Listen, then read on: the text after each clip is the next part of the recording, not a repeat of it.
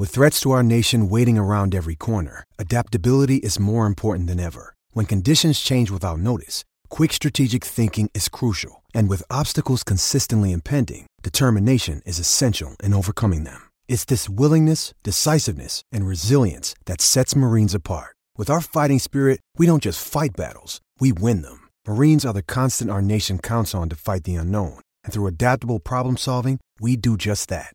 Learn more at marines.com. It is Ryan here, and I have a question for you. What do you do when you win? Like, are you a fist pumper? A woohooer, a hand clapper, a high fiver. I kind of like the high five, but if you want to hone in on those winning moves, check out Chumba Casino. At ChumbaCasino.com, choose from hundreds of social casino style games for your chance to redeem serious cash prizes. There are new game releases weekly, plus free daily bonuses. So don't wait. Start having the most fun ever at ChumbaCasino.com. No purchase necessary. VGW. Void were prohibited by law. See terms and conditions. 18 plus. Step into the world of power, loyalty and luck. I'm going to make him an offer he can't refuse. With family, cannolis, and spins mean everything. Now, you want to get mixed up in the family business. Introducing The Godfather at Chumbacasino.com. Test your luck in the shadowy world of The Godfather slot. Someday, I will call upon you to do a service for me. Play The Godfather now at Chumbacasino.com. Welcome to the family. No purchase necessary. VGW Group. Void where prohibited by law. 18 plus. Terms and conditions apply. This podcast is part of the Sports Social Podcast Network. This podcast is part of the Sports Social Podcast Network. This podcast is part of the Sports Social Podcast Network. This podcast is part of the Sports Social Podcast Network. This podcast is part of the Sports Social Podcast Network. This podcast is part of the Sports Social Podcast Network. This podcast is part of the Sports Social Podcast Network. As the number one audio company, iHeartMedia gives you access to all. Every audience, live conversations, trusted influencers, and the insights and data you need to grow. iHeartMedia is your access company. Go to iHeartResults.com for more.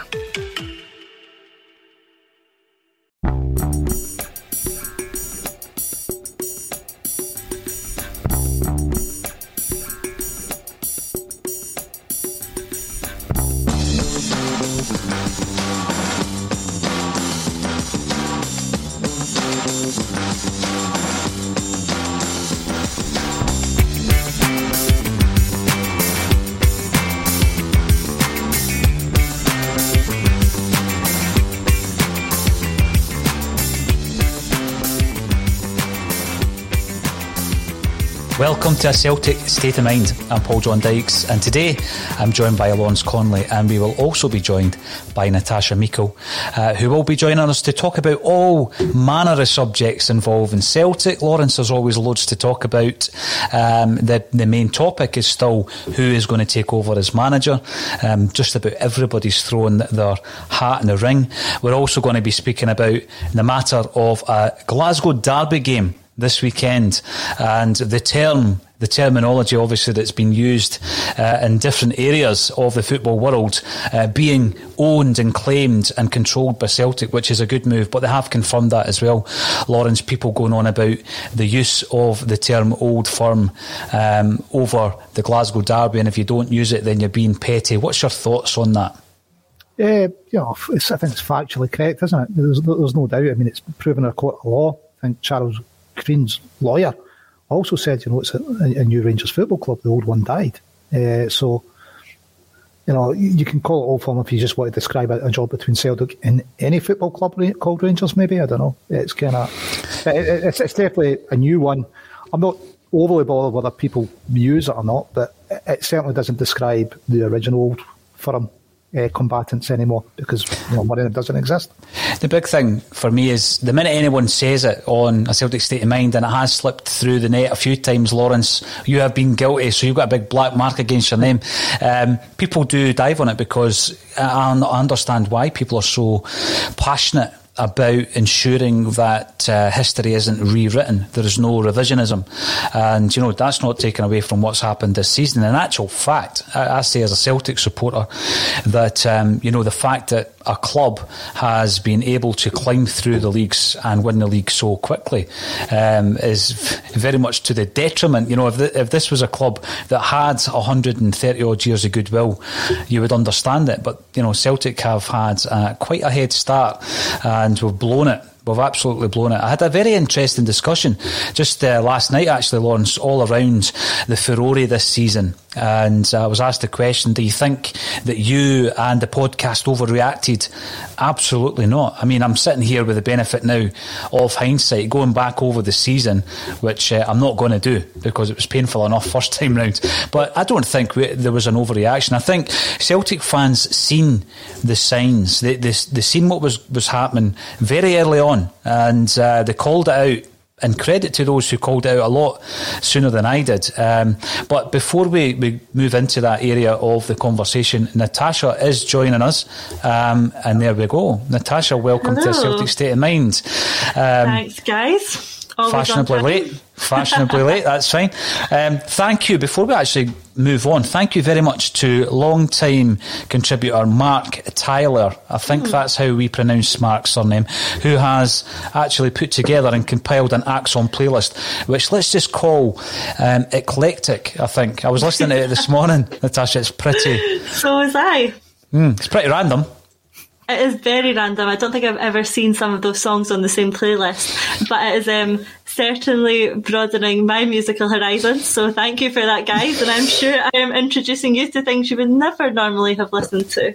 Well, the the big thing for me is um, I didn't pick my, my five best party tracks. I've got to I've got to say certainly Mings are a wee bit kind of uh, low tempo, uh, but I've never had a compilation where we move from the Backstreet Boys to the beta, the beta band.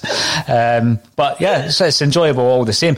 Uh, do you Natasha, exactly. You've just joined us in the middle of a conversation all around this uh, this weekend's fixture. Of course, that's what we're talking about. Uh, and the club have clarified the position on the old firm trademark. So that that was good to get clarified. And as had been suggested, it's all around you trademark that term, you control it. So no one can go and make money off it. No one can use it um, without the club's permission in that respect. So it's a good move. We control the fact that we don't see ourselves as part of this alliance. Mm. Yeah, absolutely. Um, and, you know, I've mentioned on here before, I'm a lawyer. I spent a very, very short period of time in intellectual property law. Um, so my knowledge on that is not the same as some others might be. Um, but it made sense. The minute I saw them do it, it was like, well, of, of course they would. Um, not only for, you know, some of the historical material that we've got, but to protect the use of it going forward. Um, so, while we won't use it and while we won't refer to ourselves in something that doesn't exist any longer, then it makes sense to use and keep the trademark. Um, and anyone using that as a suggestion that Celtic still want to be part of that alliance, um, I think is clutching at straws slightly there. Yeah, I, w- I would say so. Um, now, obviously, it's the big talking point. Regardless of what's happened with the league, we are playing Rangers this weekend, and you know, looking ahead to that game, there's been a lot of discussion around what exactly is John Kennedy trying to do between taking the reins on an interim basis to the end of the season. Is it an ongoing job interview as such? Um, because uh, you know, the way I look at it, Natasha, is Celtic should be making their minds up about certain players who have a question mark, quite a, a bold question mark over them. And I'm talking about players like the, you know, the goalie that we spent five million pounds on, Barkas, and also Ajeti, but another striker as well for me in Leigh Griffiths. There's a huge question mark over whether or not Griffiths has another year at Celtic. I mean, how would you approach this weekend's game um, in respect of it's a dead rubber? Is there such a thing? And, you know, we're, we really want to assess a lot of these players who may or may not be here come next season. How would you approach the lineup? For me, yeah, absolutely. For the rest of the season, I want to assess some of the players. I want to see some of the fringe players, and I want to make a decision on them. Not this weekend. Um, for me, this weekend, I want us to go with our strongest lineup, and I want to see us do whatever it takes to stop this invincible league season.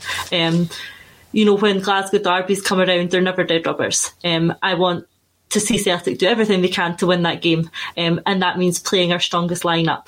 Going forward, you know, after this weekend and after this game, yeah, I actually I do want to see more of Barkas. I want to see Griffiths get another shot. I want to see Elyounoussi so that we can make a decision on whether we're going to spend money on him. I want to see him play more game time.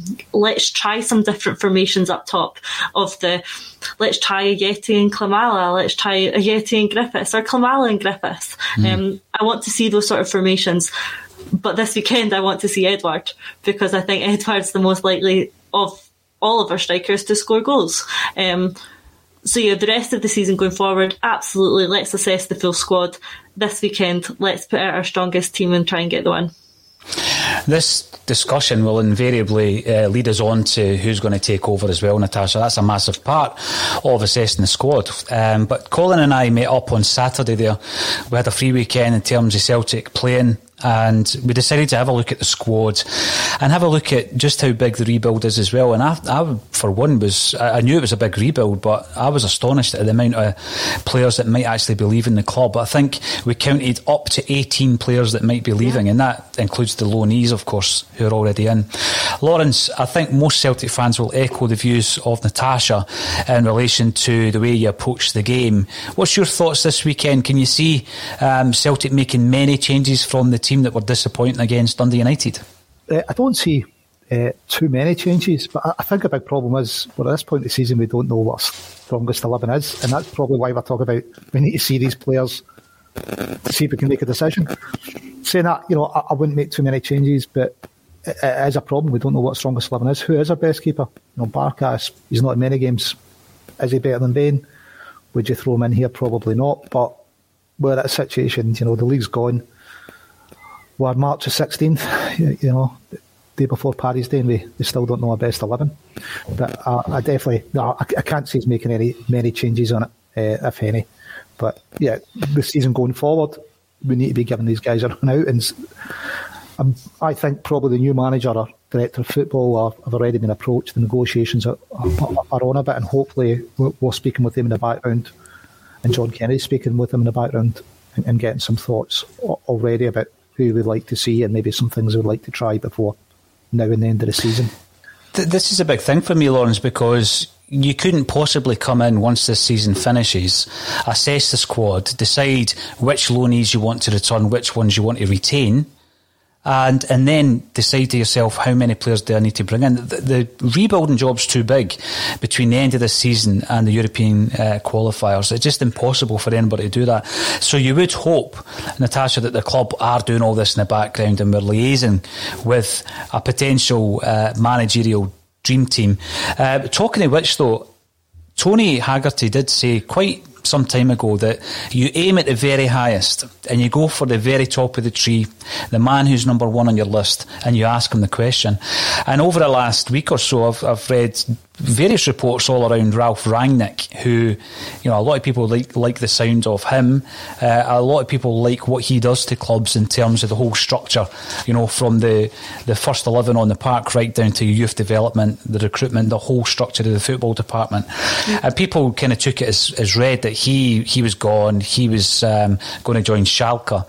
But the more you look into that, it's not as simple as that. He's still not with Schalke, and apparently the the actual offer that was made to him was by a non-legitimate group. Um, of Schalke. There's there's real disharmony amongst the club at the moment. So he hasn't signed anything. He's not part of Schalke uh, going forward. But what I would take from that, if I was a football club like Celtic, is I would think, well, there is an opportunity there to still go to the very top of the tree and ask the question. He's shown that he would. Yes, I know the Bundesliga is a much bigger uh, proposition, a much bigger league than the Scottish League.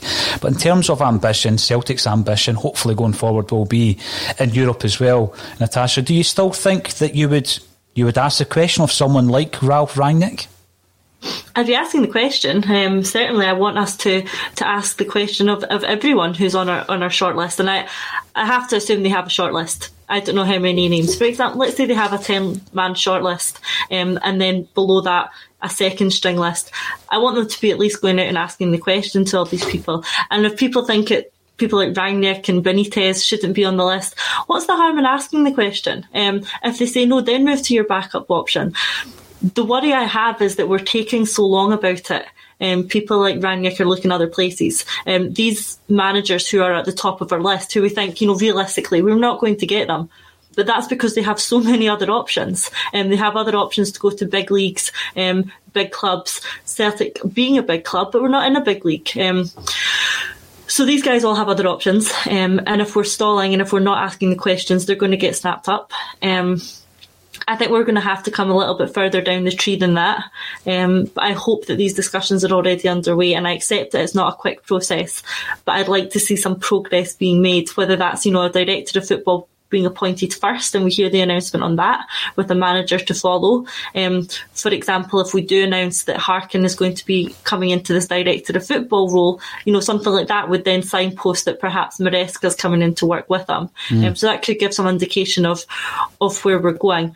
I'd like to see that progress being made, um, and you compare it with I don't know if you've seen what Aberdeen have done this morning with the, the interview they've posted on their Twitter page, really just updating the fans on what they're doing.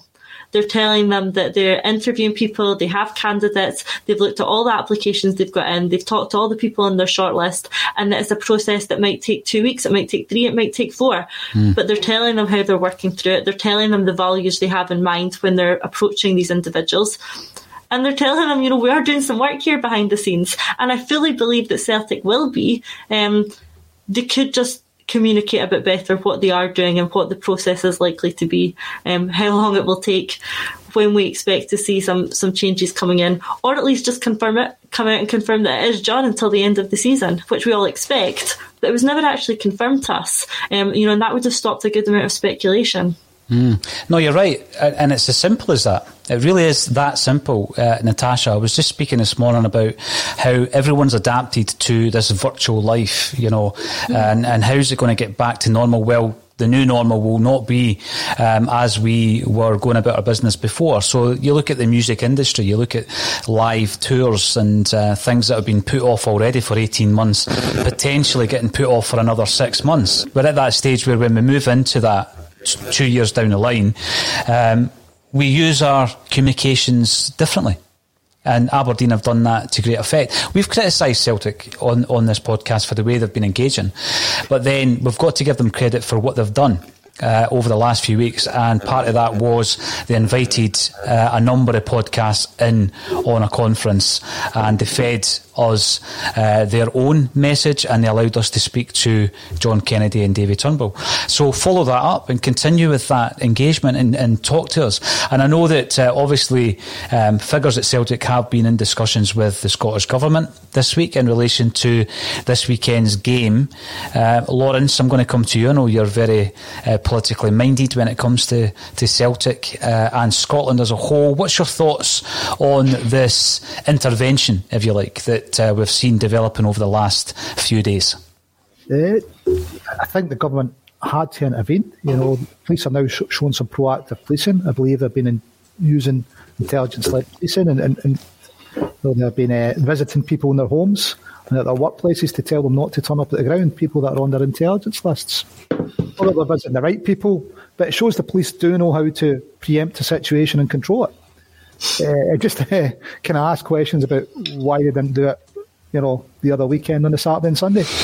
You know, have As the number one audio company, iHeartMedia gives you access to all. Every audience, live conversations, trusted influencers, and the insights and data you need to grow.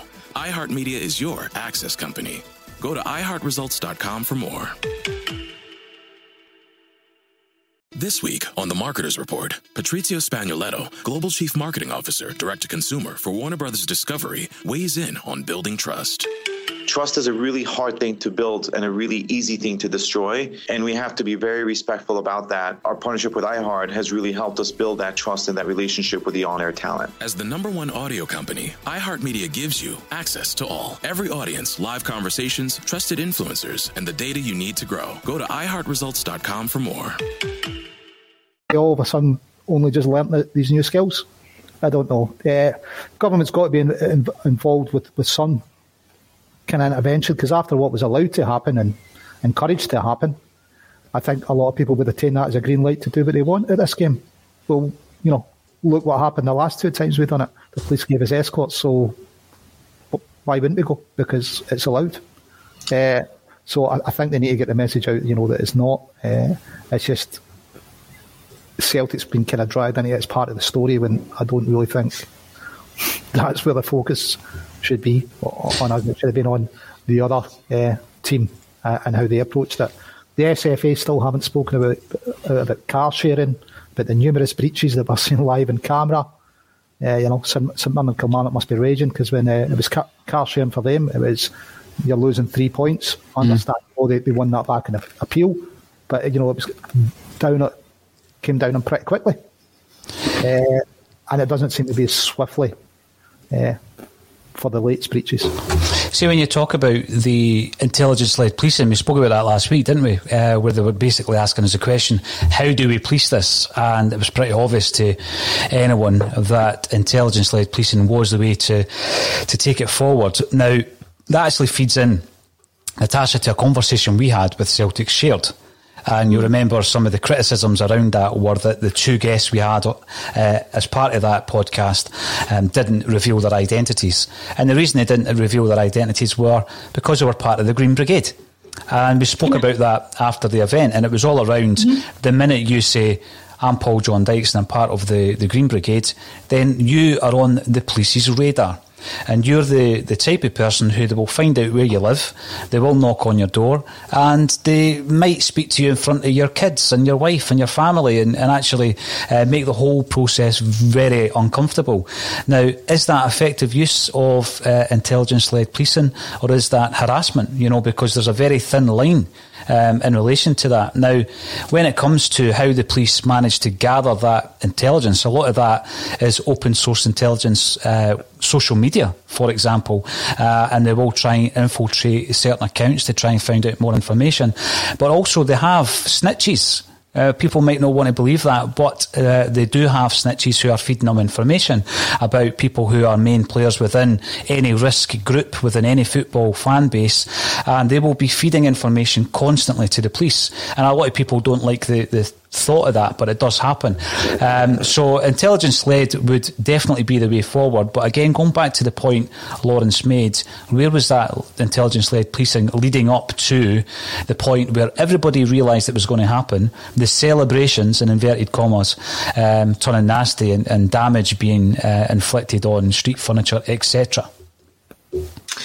Yeah, absolutely. Um, it is frustrating to see this all taking place after the event. The scenes we saw were entirely predictable, and because they were predictable, it means they were preventable. Um, it's not up to us or, or the media or, or anyone to tell the police what what they should have done. It's up to them to have known what was required for that situation. Um, we see We've seen recently um, at various gatherings that they're more than capable of dispersing large crowds, um, just apparently not large crowds of football fans or the correct Rangers fans. It wasn't football fans, it wasn't Celtic fans, Aberdeen fans, Hibs fans, it was Rangers fans, and they weren't dispersed. In fact, by the police not doing that on the Saturday and by the media glorifying it and reporting on it, it encouraged it on the Sunday. Um, so I do think it's a bit rich for them now to to take this action ahead of this weekend's game. And equally, you know, the club that were involved last weekend or the weekend before have to look at their own actions as well. It's all well and good coming out now with statements from their captain, from their manager, from the club saying don't gather, don't attend. You know, if they'd done that a couple of weeks weekends ago, we really could have seen those scenes being prevented. So it is, mm. it is too late. Um, but in saying that, I would certainly have to encourage any Celtic fan who was considering attending Celtic Park at the weekend not to do it. Um, we don't want to be dragged down to that level. We don't want our name associated with that. Those scenes were a Rangers issue, you know, let's keep it that way and let's not have us go down to that level by turning up. Everyone can enjoy it from their own homes and we'll get back to the ground when we can. Um, but for me, it's just again to reiterate the message from the club that we should be watching this one at home. Definitely. I think John Kennedy came out, didn't he, on Celtic TV to mm-hmm. send that message as well. Natasha, using the wonders of modern technology. Now, one of the big uh, questions today is around Roy Keane. Uh, we've got to mention him. Uh, I know it's going to be part of a wider discussion tomorrow with Colin Watt on Paddy's Day. Uh, but Roy Keane, for me, um, I tweeted straight away, not for me, Natasha, absolutely not for me. And I based that before he even got onto the intricacies of his character, his approach, the way that he is a divisive uh, figure, it has been said in, in changing rooms and dressing rooms, both as a player and as a manager. I just based it simply on his managerial record. I had a look at his record and I just don't think that it's good enough for him to be considered as a Celtic manager. Uh, and I stated that and I think the majority of Celtic fans agreed with that. Lawrence, I'll come to you first. What's your thoughts on Roy Keane? I'm going to go to some of these comments as well. Some brilliant comments coming in uh, on the social media channels. What's your thoughts, Lawrence? I think you know, you know, it, it definitely demands high standards of professionalism and diet and all that. You know, I, I think it'd bring that. Uh, but for, for, for me, it's no. And even if you go back to how he re- reacted uh, in the World Cup to Mick McCarthy, and it, just that blown up in public. His managerial record, I think you're right, it's not good enough. And I've also got the feeling that you know once he's not back Desmond once, I don't think Dermot will give him a second opportunity. You know, I, I think mm-hmm. he's had, had his chance when his stock was a bit higher. He said no. His managerial record's not great. So yeah, for me, I don't think he's he's the right guy. But you know, he, would certainly come in as the, the figurehead manager. It's, I think for us, it's more about the, the, whole team that comes in as well. But for me, it's a, I know, but it's going to rest with Desmond, and I, I think he'll say no purely based on the fact he knocked him back before. I don't even think he'll, you know, he'll go as far as managerial and what else he would bring. I think he'll go, look, you had a chance, and you said no, and that's it. You don't get a 2nd chance. Uh, you've mentioned Mick McCarthy there. You know, Natasha, uh, three, four months ago, if we were shouting for Mick McCarthy to come in at Celtic, we would have been shot down in flames. Look at the job that he's done mm. at Cardiff City. Um, yeah. You know, Mick McCarthy and Roy Keane famously fell out over the facilities uh, that the Republic of Ireland were dealing with in a major tournament's finals. Uh, he does have high standards, of course, but um, I think that what's happened over the last season is that we've realised that the approach of Neil Lennon certainly didn't uh, work with yeah. the current group of players that we have at our disposal. Do you think Roy Keane could come in and get a tune out of that team? You've touched on it there, um, and I only echo what you guys have both said about his managerial record. But taking that to one side, looking at his style of management. Now, it's very clear he's an old school, he, or he would have an old school type approach. I think it'd be very similar to Lennon's. Um, and we've just seen this season that Lennon's style doesn't work with the squad we have in place. Um, and we've touched on it before in the show, this idea of a modern footballer, and modern footballers aren't responding to old school tactics. And for me, Roy Keane would bring in this old style that we're trying to move away from. Um, it, it didn't work for Lennon, and I don't see how Keane would therefore be able to, you know, get a tune, as you said, out of, you know, a player like Edouard or Cham or Elyounoussi or Jullien or Ajer or Christie. You know, we're moving into these modern players who apparently don't like being shouted at on the side of a pitch and the old school hairdryer treatment does not work on these type of new players. And I think that would be an absolute clash of styles with what we've got with Roy Keane and the players in the squad we have. Um, obviously, you know, a lot of the squad that we have are these modern players, but a lot of them are going to be leaving. Um, mm. And it depends on the group of players you have coming through. But I think we are moving towards seeing players more like that old school management going a bit more out of the window. Um, and it's these progressive younger European managers um, that are getting you know more out of, of players like like that ilk that we mentioned. Um, so for me, maybe Roy Keane would have been the man for the job back in 2014 when he turned it down. The crop of players we had at that time probably wouldn't be described as this new modern footballer. Um, and maybe he regrets not taking it at the time. But I think he could have done a great job then. I don't think he'd do a good job now. No, I, I tend to agree with that. Um, and I, I, think back to when he was announced as a player and the scenes outside Celtic Park. Um, you know, we've seen similar kind of scenes when Robbie Keane came in uh, quite late at night, and he was announced on I think it was transfer deadline night. Robbie Keane was announced, and this this uh, congregation of fans outside Celtic Park, and then of course famously Brendan Rodgers attracted about thirteen thousand fans to the stadium. Um, at the moment, if they were to come out with this box office appointment, and I'm not saying Roy Keane is that box office appointment, they would have a job on their hands, Lawrence, trying to make fans not go to the stadium. I don't think that's a consideration at this point. I've got to say, but um, certainly that would be uh, the you know the feel good factor gets people in their droves going to the stadium. Um, but I don't think Roy Keane's got that attraction now to, to Celtic fans as he did as a player, or as Natasha said, as he may have done back when he was asked first time round.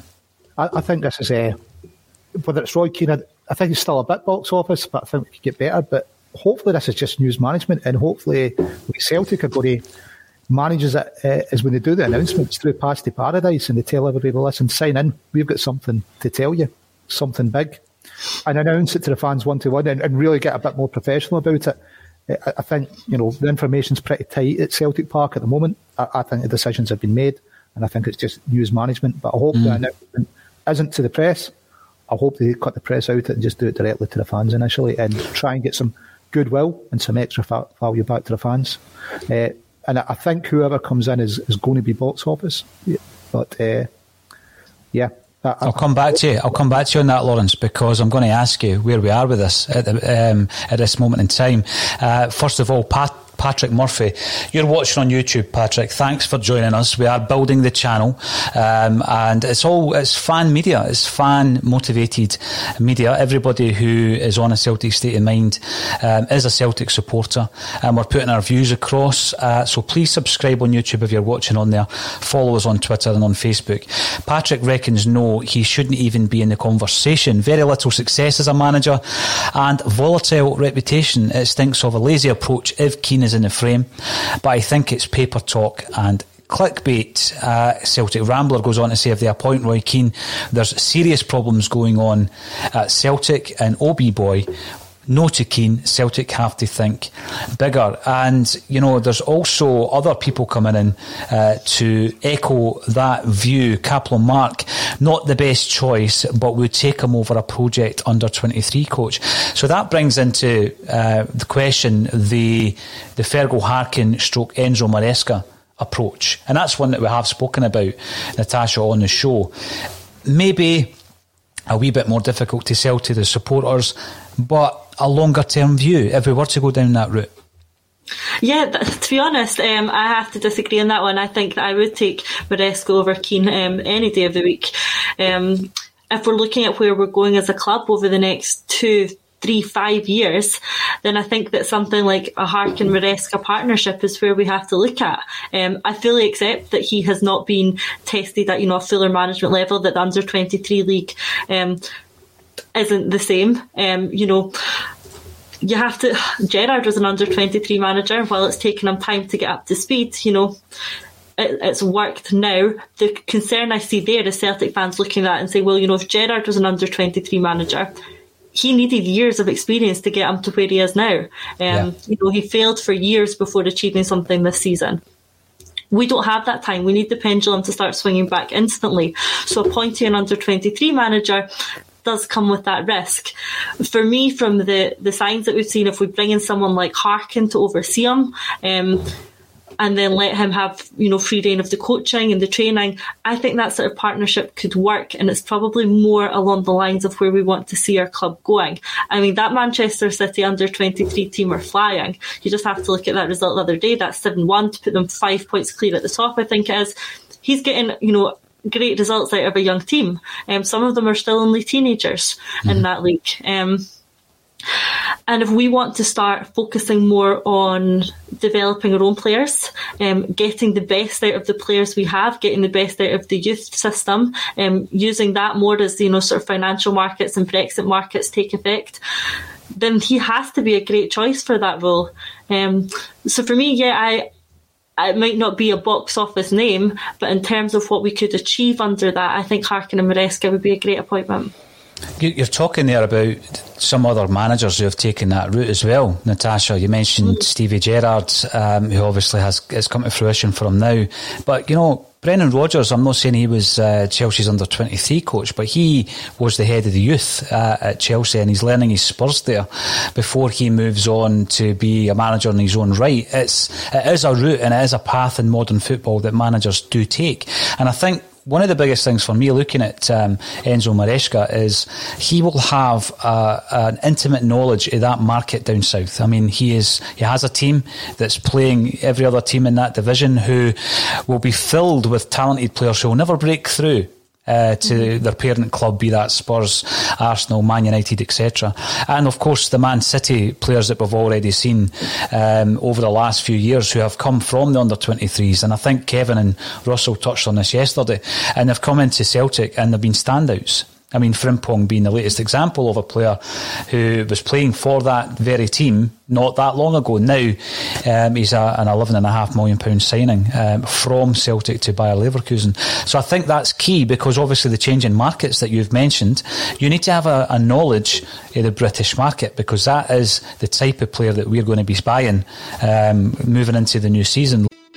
It's the Marketer's Report this week, Patrizia Spagnoletto, Global Chief Marketing Officer, Direct to Consumer for Warner Brothers Discovery, weighs in on the difficult task of building and retaining consumer trust. Trust is a really hard thing to build and a really easy thing to destroy. And we have to be very respectful about that. Our partnership with iHeart has really helped us build that trust and that relationship with the on air talent the best thing for us to do is to build a relationship with our consumers. And if those consumers have a relationship with the DJs that are on air, then we want to build on that. House of the Dragon, which was one of our most successful, if not the most successful campaign we've ever done for a show, audio was a core part of that. As the number one audio company, iHeartMedia gives you access to all. Every audience, live conversations, trusted influencers, and the insights and data you need to grow. Not just a media company, iHeartMedia is your access company. Go to iHeartResults.com for more. Lawrence, what's your thoughts on that? Maybe doesn't have the box office appeal, but if we have a plan, it sounds as though that would fit the plan much better. Yeah, I think it, whoever we bring in, it needs to be bringing the team in. And I think box office is really about how we manage the news uh, and how we pitch it, how we communicate about what we're going to do if we just go, listen, uh, uh, it's Ferguson under 23 coach for Man City and that's the announcement, it doesn't sound very good. But, you know, there's a way to build this up and, you know, a, a plan to put in place. And if, if, we communicate that effectively, I think it becomes box office. You know, uh, if we say, look, this is why this guy, that here's his record, this is what, you know, we're planning to achieve in the next five years with him, all of a sudden it's a bigger announcement he looks to be doing well with under 23s. You touched on it, Rodgers. you know, was at Chelsea, think Reading as well. And yeah, it, it's a route. You've got Bale across the city who will learn at a number of clubs uh, as a coach. So definitely a route. Uh, does it fit what we're doing? We've certainly had a lot of dealings with Man City recently, haven't we? That, that seem to have worked. And we've got to remember Frimpong was a guy that was surplus to their requirements that we've just got, you know, what is it, 10 million quid for? Yeah. So, uh, you know, if, you, that, that's a standard that he's saying is not good enough, uh, you're, you're, wondering what guy, you know, the standard that is good enough to meet his team. Mm. So, you know, they'd let him go. So, I, I, yeah, I think the guy definitely knows a player. If you look at his results, the, the team is playing well. Some people might say, you know, Man City have got more money to spend uh, down there in England, but we've got the most money to spend in Scotland. So it's kind of moving from the, the same market conditions, if you like. We, we do mm. spend in other clubs. We are yeah. in Scotland with the biggest budget. Now, Robbie Smith comes in and asks the question if Roy, for example, going back to Roy Keane came in, would he bring his own team or would he keep Kennedy and Strachan? And I find that an interesting point because Brendan Rodgers um, has been bigging up John Kennedy and saying that uh, certainly if he doesn't get the, the manager's role, he should remain at the club. Uh, John Collins thinks it's too early for John Kennedy to be the manager. And we've had uh, the likes of John McGinn and John Hartson uh, bigging up Stevie Clarke for the manager's position. Names, other names that are still in the frame are such as uh, Eddie Howe, Frank Lampard, and of course Chris Wilder was, was linked last week after he departed Sheffield United. I'm going to ask you um, straight up, Natasha, who is number one on your list at the moment? Is it Harkin Maresca or is there someone else you, you fancy? Yeah, if I'm if I'm going with what I think we can, someone I think we can actually get. Um, on the list that I've got in front of me, yeah, I think it is. I think I'm more coming down to the idea that Maresca and Harkin is the right double act for me. Um, the talk of Wilder, I won't entertain. Um, I don't think he should be even considered for the job. Um, the other names on the list I think are probably slightly unachievable. Um, if we're going to talk about Benitez, yeah, I'd love that. Um, you know, I'd love Pep as well. I don't think it's going to happen. Um, so if I'm looking at that list there, um, I'm going to say no to Like, I'm not going to say yes to Clarke. I don't want it to be Kennedy.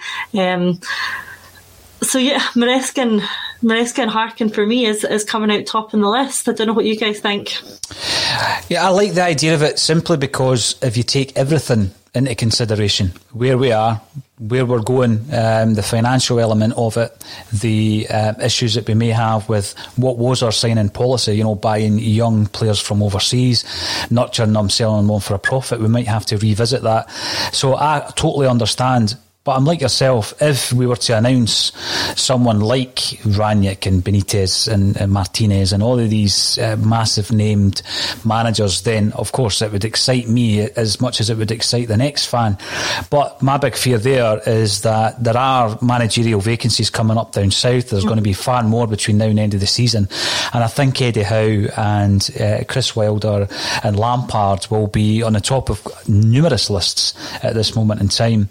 Um, I, am going to come back to you because I know that last week, Natasha, there was a, or this week there was a there was a meeting via Zoom, which unfortunately uh, my email ended up in the, the spam folder, and I, I, didn't get to the meeting. But it was an update. It was a Zoom meeting uh, with Celtic shared, wasn't it? So, what, what's the update that you got from that meeting?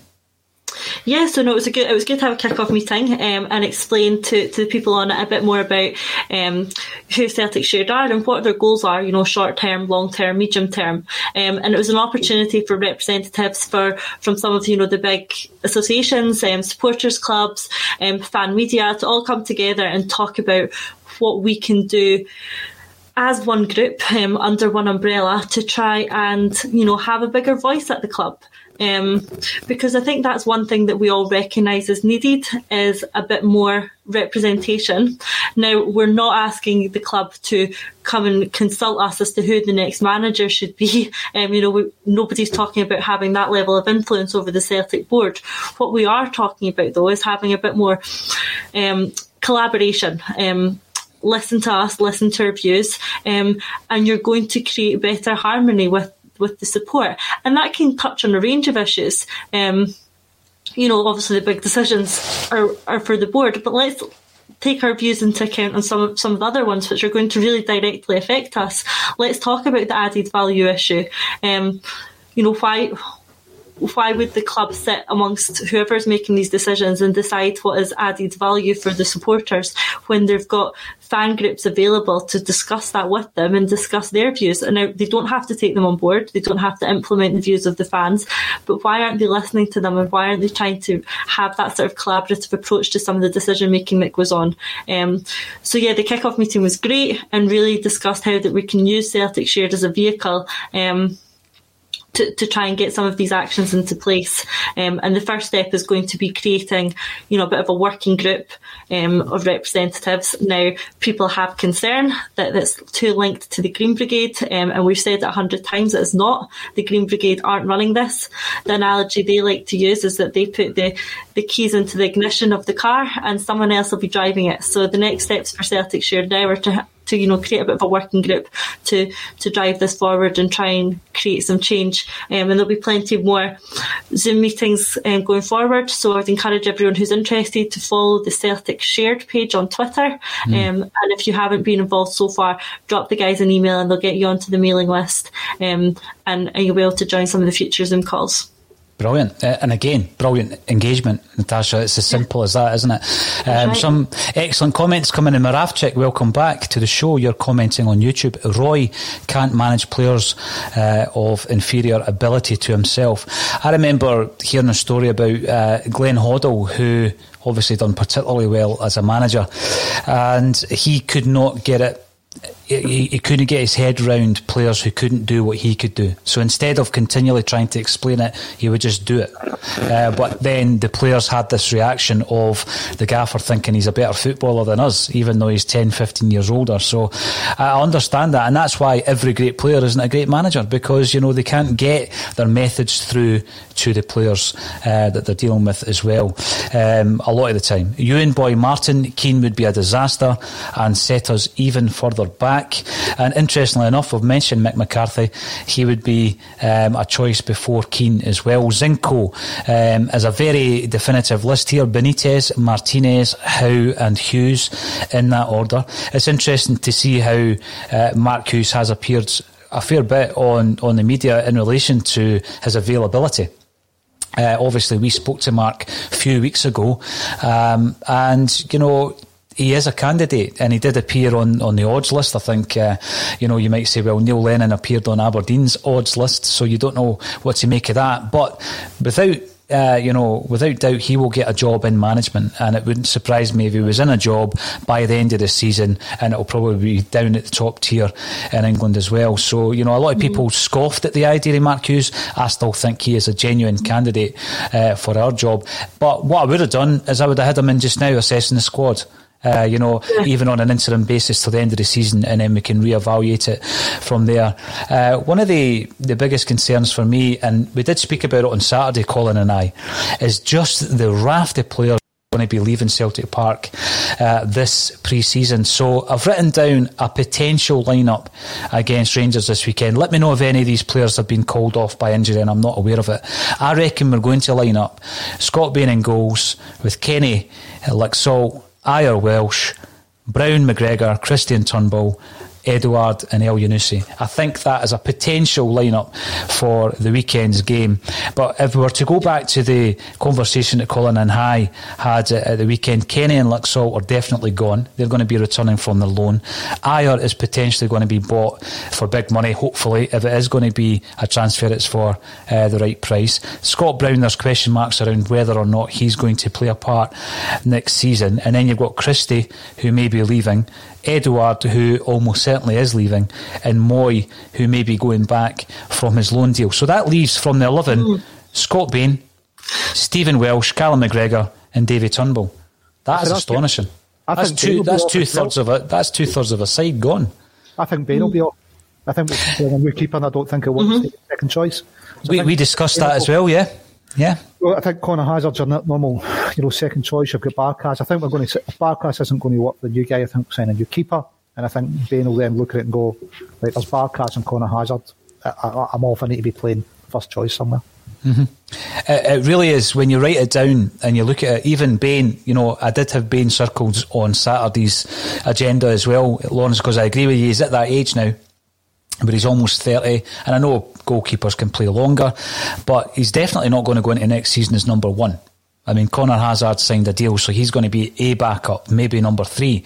Um, we've got Barkas there. The Barkas situation would be: do you cut your losses and get two or three million pounds back for him by selling him back to a Greek club? And then the new manager wants to bring in a new goalie, so Bain question mark over him as well. And it just leaves us with Welsh, McGregor, and Turnbull. Natasha, what's your thoughts on that? It's frightening, isn't it? It's frightening how much of a rebuild this is actually going to be. And we've talked about it being a big rebuild, but only when you say it like that and only when you write it down, I think, do you really appreciate the magnitude of the task that is ahead the issue is who's it ahead for? You know, who is coming in to take on that task? Because if you look at that number of players going out the door, that's the number of players we need in the door at a minimum. Mm-hmm. Um, so the turnover is going to be huge. And like you said, we're less than 100 days from the start of the Champions League qualifiers, and this task hasn't even started yet. Now, it's going to be a mammoth effort to get that number of players out and that number of players in and form them into a cohesive team ready to start a Champions League qualifier. And we're so guilty of going into these qualifiers underprepared, and I can't see this season being any different from from the time we've got left and the tasks we've got ahead.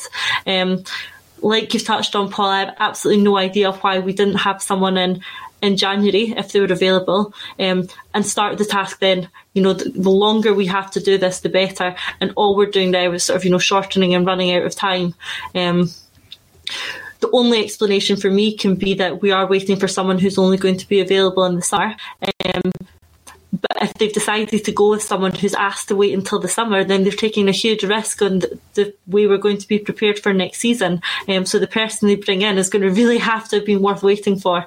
Um, so yeah, I'm I'm definitely concerned about the size of the task ahead and the period of time we've got to do it in because we really need to hit the ground running next season if we're to start the pendulum swinging back this way. Yeah, you're right. And, you know, when I'm looking at that, Lawrence, I made a point during the week that this would be one of the reasons why I would actually keep Scott Brown. Um, th- there's a continuity aspect to this that if that amount of players leave, and there's more, I mean, and you're expecting Champ to leave permanently, you would expect players maybe like Rogic uh, to be on his way. There's question marks around Klimala, Bayo, Jack Hendry, you know, other guys who are out on loan that will um, be sold on a permanent basis. So when you're looking at that side, I made the point that guys like Scott Brown, the senior pros, those who have the knowledge of Celtic, who have been there for a number of years, I would put James Forrest into that category, Callum McGregor's in that category, and potentially Leigh Griffiths, but there's a question mark even around Leigh Griffiths um, and his future at the club. I think that would be the main reason why I would keep Scott Brown at Celtic because we need to stabilise. And even if he's not playing every week, you need to have that familiarity uh, with uh, the nucleus uh, of a team that know the club and know the expectations of the fans as well. Lawrence, what's your thoughts on the upheaval and whether or not it's a good enough reason to keep Brown for at least another season? Uh, I, I, think with it, even without upheaval, I'd keep Brown around about the club. Uh, he's been so successful at the club, so upheaval regardless, I, I would keep Brown, and I think it's just another reason to keep him. We've got a lot of players going. It's probably reflective of the, the, the fact that the manager wasn't allowed to let players to leave who wanted to leave last summer. So we'll probably get, get a twice a normal turnover. It could be a good thing. You know, I think with COVID and the financial effects in football clubs, I think there's going to be a lot of bargains to be had out there. Uh, I think the manager's been appointed. Celtic, or we've decided to, is, and he's having a look. Celtic are signing players at the moment Mm-hmm. He's given the green lights for for signing players. You know, surely not Peter. You know, he's leaving. Surely he's, he's not still uh, signing players. So I think there's a lot going on in the background. I remember when Strachan was appointed, it was months before that that was announced. Strachan, you know, eventually came out. He's t- talked about it. He had to keep it secret for months. He was appointed. Mm-hmm. He was looking at videos. He was doing the work in the background. And I think we're in a similar situation at the moment. Uh, huge turnover. Uh, but then again, a lot, a lot of players you wouldn't want to keep. Uh, I think Griffiths will probably stay because who's going to buy him with his recent track record and the wages he's on? So I don't, I can't see Leigh getting a club who's going to pay him similar wages, and I can't see somebody want to stump up for someone that it's come March, he's not fit. Now, whether that's to do with his issues he's had in the past or whatever, they're still going to look at it and go, you know, when was the last time he was fit for a season? Or three or four months in a row. So I, I think Griffiths will be about. There'll be an option. But yeah, uh, big turnover, which hopefully is exciting for us. Uh, you, you, know, we, we, see some good quality coming in. Uh, we've already signed one player, but uh, I think it's an opportunity to, to build something for the new for the new manager. Well, you, you mentioned Griffiths, so I'll run with that one as well because there's a big question mark for me over Leigh Griffiths. I think that uh, on a Celtic state of mind, we continually spoke about him in uh, positive terms. I think we, we took into account all the issues that he's had away from football, off the park. And I think most people will agree that obviously some of these things were out with his control, but there were other things he could and should have done better. The fact that we're now in the middle of March and Leigh Griffiths may or may not be fit, match fit for a game is just astonishing. And there needs to be some ownership and accountability uh, on Leigh Griffiths' shoulder, shoulders uh, in relation to that. He's now 30. If you were to look at the last three seasons, he's made 19 appearances this season, and this includes substitute appearances 32 last season and 20 the season before. So we continue to go on about the season where he scored 40 goals. That was five years ago now. And I think that, you know, 20 appearances, 32, 19, um, on average off the top of my head, what you're looking looking at 20 odd, 24, 25 appearances a season. At the age of 30, any incoming manager is going to look at that and think, that's not good enough. Um, I can't rely on that player. If there's no uh, real connection uh, between the manager coming in and Leigh Griffiths, I can see him being shown the door. Uh, on the flip side, I've just said that I think it's important that we have the continuity of players like him and Brown, McGregor, and Forrest. Natasha, does he get one final chance? Has he had quite a few final chances already? For me, I think he's had enough final chances, um, and I think a new manager coming in is likely to show him the door. To be honest, um, we've had a lot of sympathy in the past for Leigh Griffiths on here and continue to do so, but he has cost us this season. He didn't turn up for training, you know, fit to fit to do his job, um, and that's on him. Um, and he's not been fit for the entire season. His wage could have been to someone else who's going to give 110% rather than to someone who's going to give 60% if we had a fully fit, firing all cylinders Leigh Griffiths this season, partnerships up front with Edouard that worked so effectively last season, you know, it, it goes far as to say, you know, we could have won games that we didn't. Um, so he cost us, he's cost us points, and for me that's very frustrating. He has had enough chances, um, and I don't think a new manager is likely to retain him on the basis of that. Um, and again, touching on the point of wanting continuity and wanting leaders around the club, I'm not sure I'd put Griffiths into that bracket. Absolutely, I would, Brown and McGregor and Forrest, but I'm not sure Griffiths is exactly the role model I want the younger players coming through to try and emulate. Um, the other three, absolutely, yes, leaders, keep them around and focus on them. And I think one thing we have perhaps lost this season is we did lose some of the leaders in the team. Um, whether footballing wise that it was time for them to go is perhaps true, but when you lose players like Gordon and Lustig and Hayes, you know, some of the leaders in the dressing room, it did seem to fall apart in that department a bit. So absolutely agree with keeping Scott Brown around for his qualities in that area, similarly to McGregor and Forrest for that bit of continuity. But for me, Griffiths doesn't fit into that bracket and I'd probably look to move him on. If if we're removing Griffiths from my list of four that that uh, came to my mind, Natasha, do you think that someone like Nir Bitton then, who already seems to have one foot out the door, um, is that type of player who's got the international experience, the experience at Celtic. Yes, he's never a first pick, but he's adaptable enough to play mm. midfield or in defence. Is he the type of person that you can understand why a, a, a new manager would keep him for the very same reason of this continuity that we're discussing? Yeah, I would keep Bitton if I'm honest. Um, he is that sort of utility player that can fit in in the midfield. He can fit in at centre half, and he gets the club, and he's been around it for a long time. Um, and he's always shown 100% commitment. I would keep Griff, I would keep Bitton for for next season in the same way that I would probably have kept Hayes for this season. Um, someone who knew the club, someone who had leadership qualities left back, left midfield, you know, wherever you'd ask of him. Now, he wasn't the best footballer, and I don't think Bitton's the best footballer in the squad, but the other qualities they have, I think, are important, and I think we've lost that a bit this season. Yeah, uh, you just look at Bitton. I think you know eight seasons he's been at the club, so that that's the continuity that we're talking about. He, he's seen the successes, he knows the demands. I don't think he, he's ever going to be the first pick, but um, you know, in saying that, you look at some of the seasons that he's had, and he's made you know a number of times 30, 40 appearances, not so often in the last three seasons, to be fair. But um, he's that type of player. He's only twenty nine. You talk about Leigh Griffiths, he's thirty. You know, Nir Bitton, twenty nine. Will he stay? Um, there's certainly going to be up to I counted 18 players who may be on their way out of Celtic Park, which is astonishing. You made a good point there about uh, players being role models for, for younger players coming in. And we've been very critical of Celtic over a number of months in relation to the fact that we don't seem to be able to produce a striker that can score goals. Uh, it's been many, many years since we did that. Um, but we shell out millions on players like Klimala, three and a half million pounds coming in from Poland. You know, again, how long is he going to get before we make a, a final assessment on him? Bayo comes in for a couple of million quid. Yeah, scoring a few goals in the French second tier, but is he good enough for Celtic? My assessment would be absolutely not. Why can't we produce our own? And the the big uh, example I would use is Stephen Welsh. So at the beginning of the season, we needed this uh, centre half, and this was at a time when Jullien and I were both fit and both playing, and we all wanted another centre half uh, to steady the back line. We brought in Duffy. Duffy on big wages, big loan fee. It's cost the club millions of pounds to bring him in. Yet, I, I, I can't find a Celtic fan who would pick Duffy over Welsh for the game this weekend.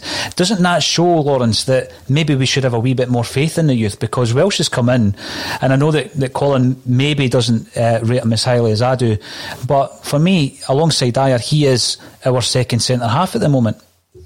Yeah, but you know, the boys need a chance, and I, I think without reserve football, what we've talked about loads of times, they don't really get the chance. And it's when, when we should be leading them, how we should be bleeding them. Well, hopefully, the new manager's better. You know, going to be a bit better at it for us. Duffy's definitely the wrong mistake. Look good in paper, but yeah, we've, we've, got to give people a pathway to the first team. And if they don't see it, they'll go elsewhere. But we've seen a, a, a number of players leave to go to Bayern. That, mm. You know, uh, there's David Hayes' grandson. You know, is talking me go to Italy. It's yeah, but we need a manager that's going to convince people that, that, that the pathway is there, and we do need to have faith. But I think Welsh, it was kind of sink or swim with him. We were down to, to nothing. There was mm. no other option. It wasn't a masterstroke or anything, but and it wasn't a, a, show of faith. It was like, right, we don't have anyone else to play. Let's play him, and it seems to have worked out to a degree. And it may, uh, we, we carry a big squad, so that's not really going to be a route that's open to a lot of people. You know, the sink or swim route but we, we need something that's a bit more planned. Uh, Natasha, I think we do. Yeah. yeah.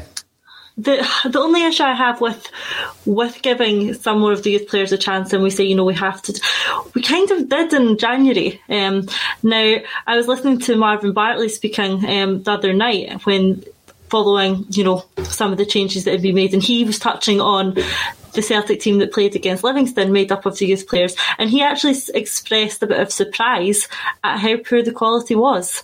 Um, he thought Celtic would have this excellent youth department whose players were ready to step into first team football, and unfortunately, I just don't think they are at the moment, and too many of them haven't been. Um, absolutely, Welsh has done a great job since he came in, um, but you know the others we tried or had to bring in in January following the Dubai issue. You know, if you look at Henderson, if you look at Okoflex, um, they weren't yet at the standard ready to step into the first team. Um, so what we need is a manager, a coaching setup who are capable of offering, like Lawrence has said, that pathway of producing better players from our own youth department who can come into the first team because the field of youth players we put out in in January, far too many of them weren't at that level yet. Um, so we do need we do need to do a bit better in that department. And touching back on it, maybe someone like Maresca, who knows youth football and knows how important a pathway from under 23s to first team is, could come in and help with that. Mm. I think it's one of these things and we're probably all guilty of it, Natasha. Whilst you're winning league after league and there's invincible seasons and trebles, how many of us are saying, ah, but you know, I wish we had a left winger who came through the youth development rather than, than Sinclair or, you know, Dembele. I wish we had reared. You know, you don't look at it because you're enjoying the moment and you you become intoxicated with the success. And I think football fans are guilty of that. And it's maybe only now where it's all kind of fallen to bits that we're now looking at a more long term view. Interestingly enough, yesterday I was speaking to someone who's been involved with Motherwell and Hibs, former player who'd been involved with the youth uh, set up at Motherwell and Hibs. And what he says is they know at the age of 12 and 13 how difficult it is to get boys in because they all want to sign for Celtic and Rangers. But the boys they get in, by the time they're 17 or 18, have got far more experience and are now at that age wanted by Celtic and Rangers, and the players, their contemporaries at 12 and 13, are lost to the game. So he always advises young kids to go to a club like Motherwell or Hibs, where the chances of first team opportunities are, are far higher. Because if you want to play for Celtic or Rangers, you've probably got a better chance doing it that way, you know, going to Motherwell or Hibs or some of the other teams. That was the two examples he used because he was involved in the youth setup. And he reeled off a number of names of players that he had coached as young kids who had gone on to play for Celtic and a few obviously who had gone to Rangers as well. So it is a concern, and I think that you know that approach. Going uh, to the next comment coming through from YouTube, uh, YouTube, winning an under twenty three league with Man City, not a huge achievement. They will attract the best youth players possibly in Europe. Um, absolutely, I, understand that point, but I think that when Celtic are looking to the full situation that they're going into next season, this desirable of having two or three young players coming through, Natasha, becomes a necessity because we won't be able to to bring in as many players as we did in the past. And I think that it's terrible to look at that Celtic team I've read out and said, well, why is Joe, Jonjoe Kenny playing at right back? Why is Diego Laxalt playing at left back? That's because we don't have a 17 or an 18 year old right back or left back who's good enough. So we've had to go out and get these guys in on loan, and both of those players have come in during the season. It's not as though Mm-hmm. we, we we thought right, we're going to bring them in at the beginning of the season, um, and they'll either play second fiddle to Frimpong and Taylor or vice versa. It's because we needed to strengthen the squad. We don't have the youth development. Interesting that um, those comments were made about the, the Celtic youth because we have always had a tradition of producing young players. Uh, do you think that because of the situation we're in, Lawrence, that uh, some of these traditional values, maybe not by choice, will return to Celtic next season? Uh, but it will, of course, take a number of seasons before we see the fruits of that labour. Yeah, I- think any youth policy is going to be judged over five or ten years. I don't think next season, even if we implement it, be to judge whether it's been a success or not. But I, I kind of read an article and it it's made me think we've really got to concentrate on the first team and the reserve team, and it's maybe how much money are we putting into a complete youth setup, and would we be better buying pl- players that are from elsewhere, like from Motherwell or, or Hibs, that are good enough, that have got the potential to step up, step up. They can play as in the under twenty three or reserves or whatever you want to call it. But you know, the first team ready, and that's where you spend the money that you've been investing in, in youth because that must cost us a fortune to run every What is, what is it, two and a half million? Is it two and a half million pounds a year? Yeah, I, th- I think to, to, to run it. So, but then the question would be: We're no longer at a stage where we can get a player from Motherwell for three hundred grand, as we maybe did in the past with, with the likes of Stephen Pearson, for example. You know, Motherwell want three million pound for a player uh, at that level now. Much was that boy we just picked up from England? What we're going to play in compensation? It'll cost about three hundred grand. Right. So th- th- there's players out there that we can that someone's signing that thinks that they're of that level. What was that model? Was it Brentford, Lawrence? Was it Brentford that did that a few years back? Brentford have done it a few Yeah. years back with good, with good success. And it, something you've just got to look at your return on investment and, and, and is it there for us? We, we, we spoke about there's a gap between the, the youth set up and the first team getting the first team ready. We don't really see a way to, to bridge that with the current model. Well, do we keep it investing in the youth while that gap's still there? We don't have a way to, to bridge it, or do we just say, well, look, because that gap's there, it's not really a sustainable model. Why don't we then copy the Brentford model and get first team ready players up- that ready to step in? It's an interesting. Um, it's an interesting one to throw into the mix because it goes against everything that I believe in in terms of Celtic, Lawrence. But understand the argument. Uh, we've been speaking about the Rangers game before we go. Natasha, give me a prediction for this weekend. Are we going to break the domination, this invincible league season that Rangers are on currently?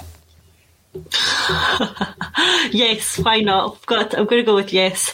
Um, it's about time the team delivered us something this season. Um, and if, it does have to say it's got to new lows if this is all that we're taking as a high from the season. But yeah, they've they've got to give us something. They've got to to step up and achieve something. Um, and play to keep their jersey if they if they want um, to be here next season. Although most of them may not. Um, yeah, I'm going to say yes. So Natasha thinks we're going to win. Lawrence, what about yourself? Is it going to be a three nothing win and a job offer in the showers this weekend? So I think we're going to turn up in buses that aren't parks at Hamilton. We won't clap them onto the park. we're going to win 1 0 by a penalty. The Rangers will get a penalty given against them and a man sent off. So they will also lose three records. They will have a penalty against them, a man sent off. And we- we will win 1 0. Lawrence wants it all this weekend, and why not? Um, thanks everybody for tuning in. Loads of great comments coming in on the social media channels. If you haven't done so already, support uh, alternative media by subscribing to our YouTube channel.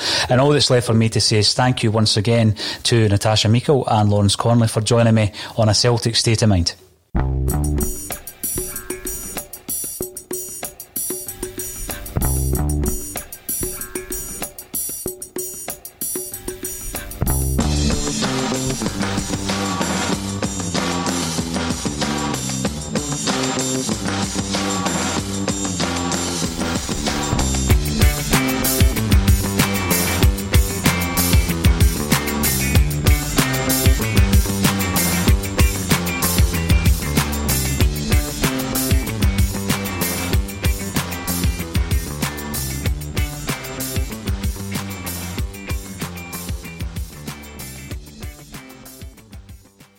Message and data rates may apply. Guys, got hair loss? I know what you're thinking. Should I shave my head, comb it over, wear a hat? Just stop. This isn't 1970. Keep your hair and your confidence because Bosley, America's number one hair restoration experts, can give you your real hair back permanently. Check them out today because they're giving away an absolutely free information kit and a free gift card to anyone that texts EASY to 203203. Dude, you don't have to look like your dad because this isn't your dad's hair loss treatment. People all over the country trust Bosley because they're ahead of the curve. They use the latest technology to give you your real hair back. And the best part? Bosley's permanent solution is protected by the Bosley Guarantee. Let Bosley show you for free how awesome your hair could look with an absolutely free information kit and a gift card for $250 off. Text EASY to 203203. That's B A S Y to 203203. This week on The Marketer's Report, Patrizio Spagnoletto, Global Chief Marketing Officer, Direct to Consumer for Warner Brothers Discovery, weighs in on building trust.